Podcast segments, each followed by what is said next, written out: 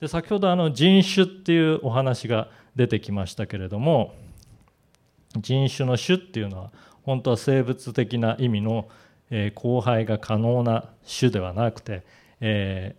人間は一つのホモ・サピエンスという種なんでその中の分類というのは文化とか、え、民族とか地域が勝手につけている、まあ分うん、人間が勝手に作り出したもので本当の種ではない、え、単一の種なんです。でもかつてですね本当に人種というものが分かれていた時代があるんです。それはこの石器時代のこの辺りに起きたある偶然によって、えー、変わってしまって今日人種というのは単一のホモ・サピエンスだけが地球にいるんですけれどもこの時にあったことって何か分かる人いますか？旧石器時代の終わり頃今から見ると大体3万年ぐらい前にあることが地球上で起こったんです。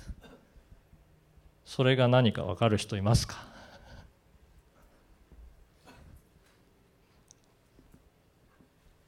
いますかね？なんか誰か思いついてくる？はい。立命館大学の西山と言います。え多分地球が冷たくなって寒冷化して、まあ、氷が張ったんでその上を歩いてきたんじゃないかなと思います人種に関係して何か起こったことが分かりますか？人種に関連してですか、ええ、例えばどんな感じで、えー、この時ですね、えー、ある人種が滅びてしまったんですよ、えー、ネアンデルタール人という人がこの時にあ君たち分かってましたか。偉い。あのネアンデルタール人という人が、えー、この時に、えー、なぜか地球上から滅んでしまったわけです。それは今おっしゃったようなあの気候の変動急に寒冷化が起きて、えー、それに耐えられなくなって死んじゃったのかもしれないんですけれどもこのネアンデルタール人っていうのは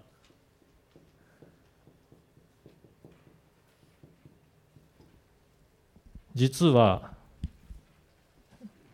昔はですねこのネアンデルタール人が発見された時化石が発見されてその骨を調べてみると今の、え地球人っていうかなホモ・サピエンスとあんまりこう体格は変わらない。むしろがっしりしていて、え脳の容量なんか今の人間よりも大きかった。だからそのもしネアンデルタール人が、え皆さんと同じような服を着てえー、街を歩いててもですね、まあ、ちょっと濃いめの人がいるなっていうぐらいな感じで、えー、ほとんど区別がつかなかっ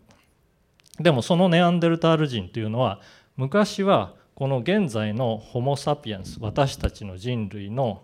えー、祖先だったと考えられてたんです。ホモ・サピエンスは今の人間現世人類。でネアンデルタール人はその前の段階で旧人というふうに呼ばれてたんですね。でネアンデルタール人がま進化して現在のホモ・サピエンスになったんだっていうふうに考えられていました。ところが今から10年ほど前に、ある事実が明らかになったんです。それは何かというと ネアンデルタール人の化石骨がありますよね。で骨の主成分はカルシウムなんですけれどもその骨の中を調べてみるとほんのわずかだけ、えー、DNA が残っているっていうことが分かったんです。でその DNA はごく微量だったんですけれどもこのごく微量の DNA を、えー、コピーしてコピーしてコピーして増幅する PCR という技術が生み出されたおかげでですねネアンデルタール人の DNA を分析することが成功したんです。1997年でその時に分かったことはですね ネアンデルタール人の DNA は今の私たちホモ・サピエンスの DNA とはかなり違ってるっていうことなんです。でこの違い方っていうのが実は大事でもしネアンデルタール人がだんだん進化してだいたい数万年かかってホモ・サピエンスになったとしたらですねどれぐらいの時間経過を経つとどれぐらい DNA が変異するかっていう DNA の変異確率っていうのが時間の軸の中で分かっているので何パーセントぐらいの変異確率ならばネアンデルタール人は現在のホモ・サピエンスの祖先だったっていうふうに結論できるんですけれどもこの数万年間の時間経過では説明できないぐらいネアンデルタール人の DNA というのは違ったものであったんです。つまりそれは何を意味してるかっていうと ずっとずっともっと前に実は現在の人と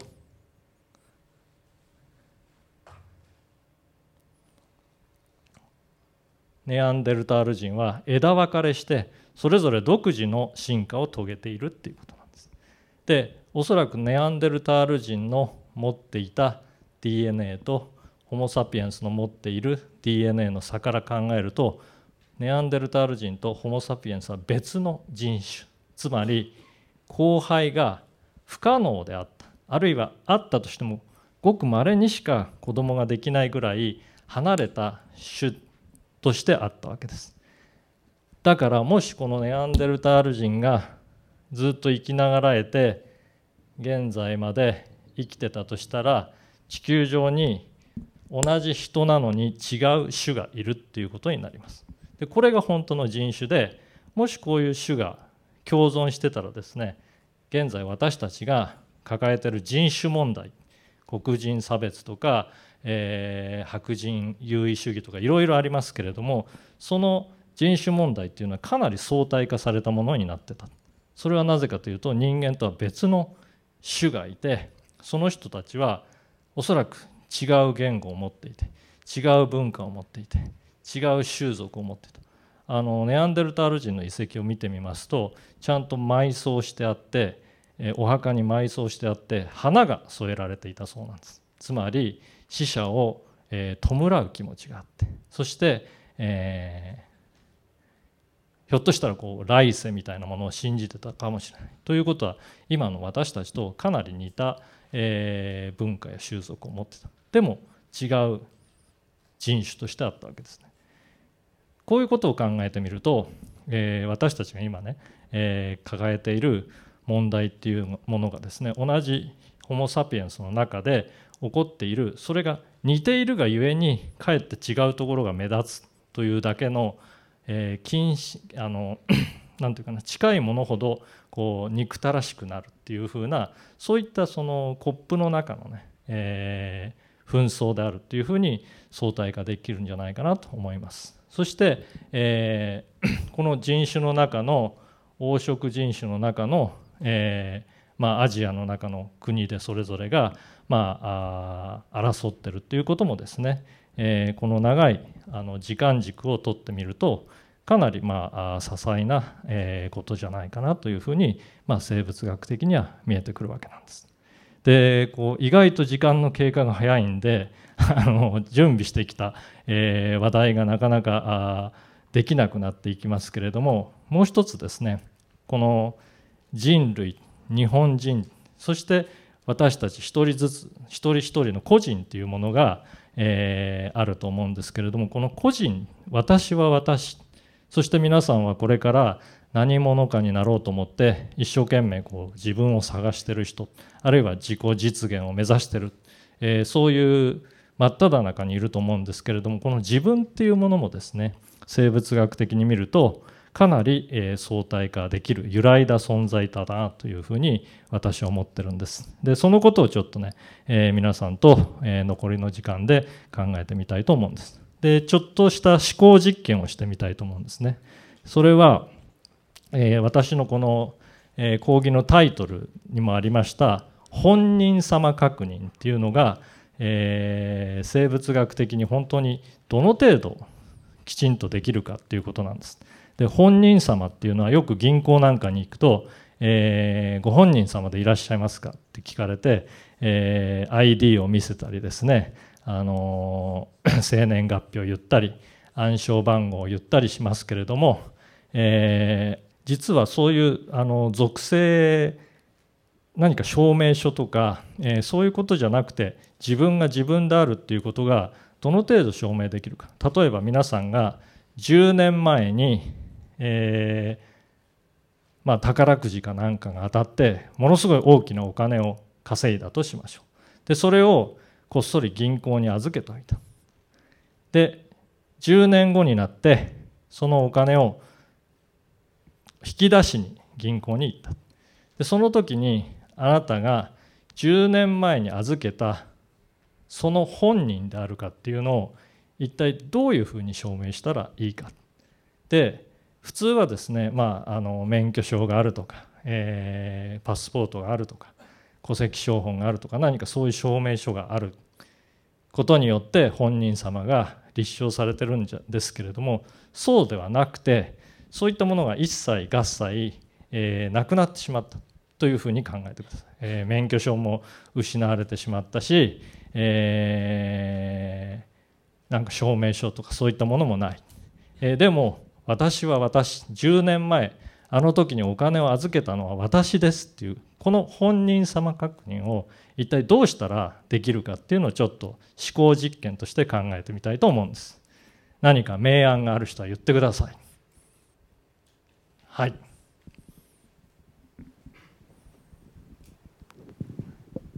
あ、えー、同志社大学進学部の大江です。はい。えっ、とそうあの例えば、えー、その金庫の中にその自分でしか知りえない情報というか、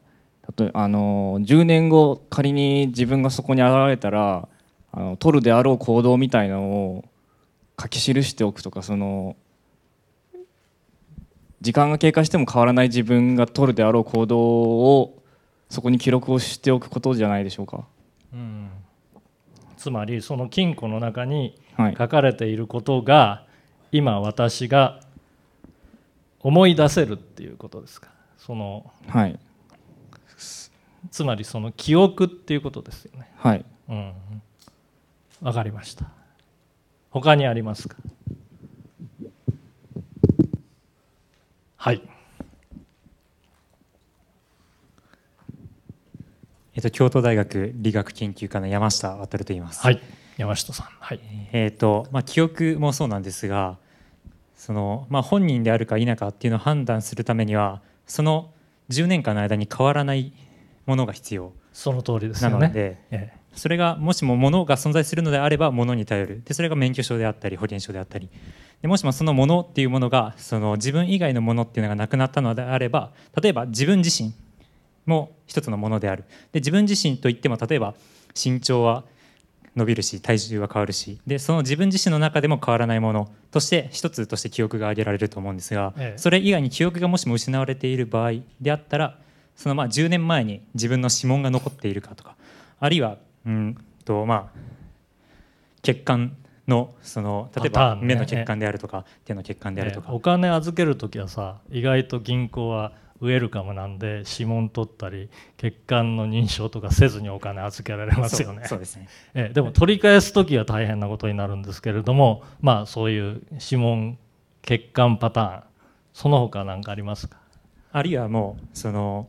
まあ、DNA であったりとか、ええ、そういうものであればその、まあ、変化はある程度抑えられていると思うので他のものに比べると、まあ、それが10年前にその銀行がちゃんとその預けた人間とその特徴を持っている人間が同じであるっていうものを記しておかないとそれは確固たる証拠にはならないと思いますけど、はい、そういうものが残っている場合にはそれが役に立つと思います。はい、その通りですね。これはなかなか明暗だと思うんです。ただ、えー、今まあ彼も言ってくれた通り、えー、指紋とか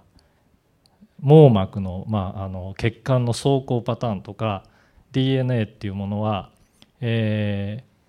もちろんその変化は少ないんですけれども実は人間の体が成長するに従ってあるいは成長が終わった後、えー、あの時間の経過とともに徐々に徐々には変化してるんです。まあ、これは私があの、えー、言っている動的平衡というもので私たちの体というのはえー、絶え間なくこの食べ物環境からやってくる分子と私自身を今構成している分子が、えー、どんどんどんどん入れ替わってる。食べるっていうのは、えー、エネルギーを補給してるガソリンをエンジンに注ぎ込むという以上に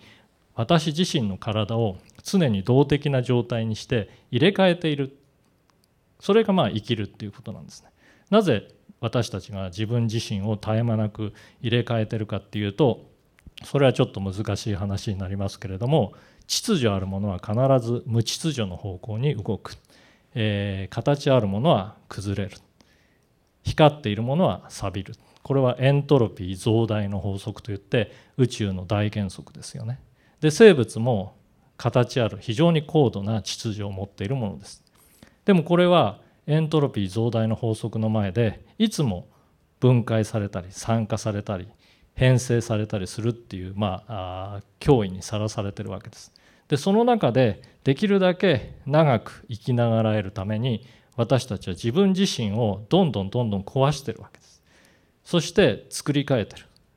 この回転によって溜まっていくエントロピーをどんどんこの K の外へ捨ててるわけですよ。だからいつも絶え間なく変化してる。それがゆえに私たちは変われるし傷つけば治るし病気になれば治るわけですけれどもこの動的な平行状態にあるおかげでですね不変なものは何一つないんです。例えば皆さんの消化管の細胞なんていうのは23日で入れ替わっちゃってるんですよ。どんどん分解されてどんどん作られています。だから皆さんが排泄するうんちの主成分は食べ物の食べかすが出ていってるわけじゃなくて自分自身の細胞が捨てられてる。それがうんちの主成分。で筋肉の細胞なんかだと2週間ぐらいで半数が入れ替わっています。血液の細胞なんかだともうちょっとゆっくりですけれども入れ替わっている。だからその流れの中で1年もすればですね去年私を形作っていた分子や原子は今私の中にはほとんどないんです。皆さんのお腹についてる体脂肪なんかを気にしてる人もいっぱいいると思いますけれどもお腹の体脂肪っていうのは皆さんとずっと行動を共にしてるんじゃなくてすごい速度で運び去られています。捨てられています。でもすごい速度で皆さんが運び込んでるんでいつも同じにあるように見えるんですけれどもそれは動的なものなんです。だから久しぶりに会った人に「やあやあどうもどうも」お久しぶりですね。全然お変わりありませんねって言ってますけれども実は1年も経てばお変わりありまくりなんです。その流れの中にあるものは全てちょっとずつ変化してる。指紋も実はまあ一応犯罪の捜査に使われてますけれども指紋も非常に長いスパンで見ると徐々に変容していっています。それから 網膜のパターンなんかも少しずつ変容しています。DNA も実は常に分解され合成されているんでその時の複製ミスによってコピーミスや突然変異というものが絶え間なく起こってるわけです。だから10年前の指紋や網膜のパターンや DNA は大まかには一緒だっていうことは言えてもちょっとでも違っていたら同一性を担保するものには実はならない。ちょっと違ってたら1文字2文字入れ替わってたらもう違うものになってるんです。でも私は私っていう本人ですよね。ですから生物学的に本人を決めるっていうのはすごく難しくて結局私たちは自己同一性っていうものを自分の記憶の中でしか担保できないじゃあ記憶は一体どうやって保たれてるのかっていうと記憶はこの動的平衡の中で絶え間なく物質が入れ替わっているにもかかわらず、まあ、ある程度いってでもこれは本当は実は変容してるんです。で記憶はどこら辺のレベルにあるかっていうと絶え間なく合成と分解が繰り返されてる分子や原子のレベルよりも少し上の細胞のレベルの細胞と細胞の関係性のレベルでおそらく何とかつなぎ止められてる。細胞と細胞の結びつき神経細胞の結びつきがちょうどこう星座の星を結ぶように並んでいてそこにある種の電気が走る電気回路が再現されるっていうのが思考の再現性ですよねだから細胞の中身がすごい速度で入れ替わっても細胞と細胞のつながりのパターンが保存されていればある程度記憶というのは保たれるでもそれ自体も実は細胞が死んだりあるいは新しく、え増殖したりして出てくるんでそのそれだって本当はあの不変なものというのは本当は言えないわけですね。ですから皆さんもその 自分が自分であるあるいは自己一貫性みたいなものがすごいあの大事なものと思ってるかもしれませんけれども実は生物学的にはですね去年の私と今日の私ではもう違うし10年前の私と今日の私ではもう違うんです。だからあんまりその自己一貫性の物語あるいは自己実現の物語みたいなことにですね、えー、われすぎないようにした方がいいんじゃないかなって思うんですね。でもう一つは、えー、細胞の話なんですけれども細胞は実は自分自身のことを何も知らないんです。えー、受精卵が生まれた時そしてそれが2つの細胞4つの細胞8つの細胞16の細胞ってだんだん増えていって細胞の塊になります。でその細胞がちょっとずつですね、えー、神経の細胞になったり心臓の細胞になったり、えー、皮膚の細胞になったり、まあ、専門化していってそして全体として多細胞生物である人間みたいなものができていくわけです。でもその過程でそれぞれ一つ一つの細胞は自分が将来何になるかっていうことについて別にあらかじめプログラムされてるわけでもないし運命づけられてるわけでもないんです。細胞がある程度増えた時に細胞と細胞のコミュニケーションによって何になるかが決まっていきます。